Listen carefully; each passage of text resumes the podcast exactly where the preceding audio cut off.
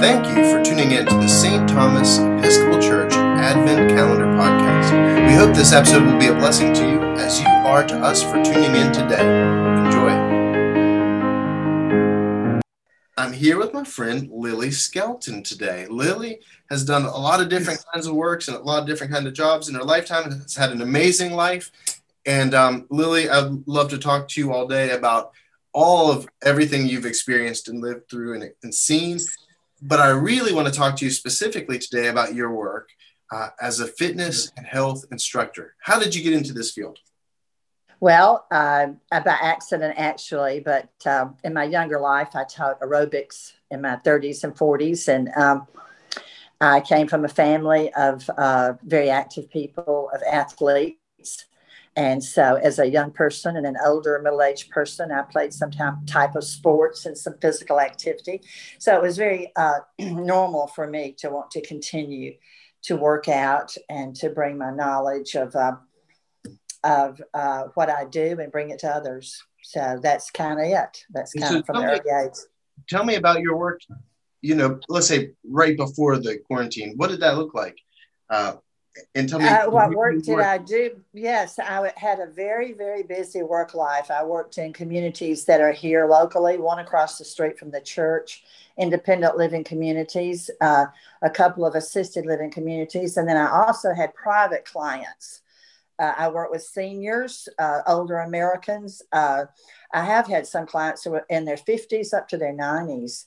And I work, I have a license to do this, of course. I had to go to school to learn to work with the uh, aging body, so to speak. It's uh, it's it's different. It's different, and the uh, the rules are different because of the, you know, because the body has aged, and we have to be very careful. Safety first, of course, and so my work has ended for the most part. I teach water aerobics, I teach standing aerobics, I teach chair aerobics, I teach chair yoga. Now, one of my places I worked, Town Village, is coming back next week, and I'll be back in the water with them for three days, and I'm looking forward to it. Lily, I've seen you in action. I've seen you teaching mm-hmm. classes before, and what surprises me is you have um, not your everyday tools. Yeah. When you're when you're going to the gym, you're not throwing around dumbbells and barbells. No. What do you like to use? Well, we do have weights now. We have weights that we use, and you've seen those. Uh, I do not uh, necessarily like to use equipment. Uh, I have, but I have found that uh, through isometrics and through posture and through balance, breathing, etc., which has to be taught. And we don't need equipment for that, although there are classes that I do that are strictly weights. They're hand weights, and most of those average two to three pounds. And um, uh, and there's a learning curve. People just don't go in and start jumping around and start, you know, using weights. I teach them. I teach first how to breathe, warm up, what the body's doing with blood and muscles and stretching and things like that. So, uh, you know, knowledge is power. And so, um, now every day, Lily, every day, people yeah. do work and there's a drudgery to any any job out there. There's hardship and struggle, and there are times yes. it's like you just getting out of bed because they're paying you to do it. But you also have moments that you're excited for and that you want to get out of bed and you're and you're passionate. So what mm-hmm. are some of those things about your work that get you excited and eager to get up and get after it again?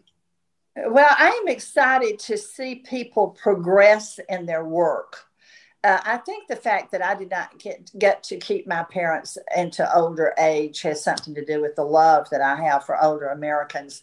I'm excited to see them. I think they're also happy to see me and to see them grow in fitness. And you can grow and learn. And uh, they're excited to learn. It's just not just something that they do, the social aspects of it has a very uh, big impact on it as well. So, uh, I love that. I love that. It's, uh, I mean, have you ever had a moment where you felt like this is holy work or maybe that like yes. god is is with you in your work? Yes. Well first of all i want to say god is with me every day. And so i live my life with god. He is with me and he is with me through uh somebody's i think god is with me all the time and in all things I am faithful to him. And I am re- I'm reminded of a lot of scripture on a daily basis. And one of those is the honor that we, that we are, supposed to give to honor their parents, their mother, and their father.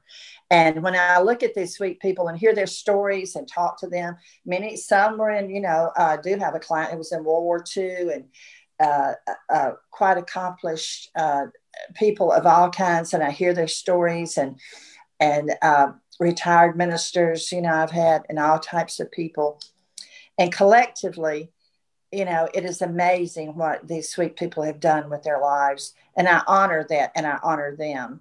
And uh, and the best way you can honor God too is to do something good with your body. We honor God with our bodies, with our souls as well.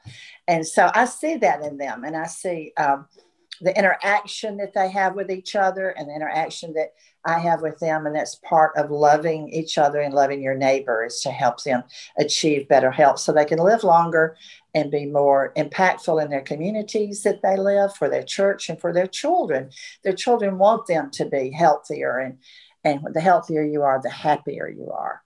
Lily, thank you so much. You're what a so welcome. Thing to say, and what beautiful work. There's no doubt in my mind that you do is holy, and that in those relationships that you cultivate and you yes. um, work, that in those relationships, um, not only do you experience holiness in God, through them, but I'm sure that the folks you work with do as well.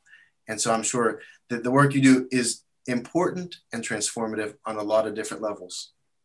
Well, it is. And I want to uh, kind of end by saying this I have a business card, and on my back of my business card, it says this that exercise is a celebration of what you know how to do, it is not a punishment for what you ate.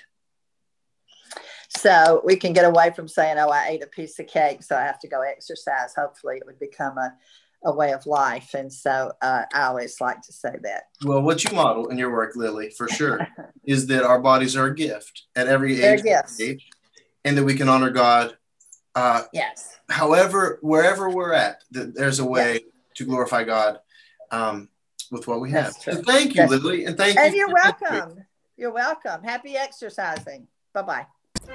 Thank you for tuning in to the St. Thomas Episcopal Church Advent Calendar Podcast. This is the Reverend Josiah Ringers inviting you to join us every Sunday at St. Thomas at 8.15, 10.30, or 5 p.m. or online. Check us out at stthomasepiscopal.net. Thanks again, may God bless you.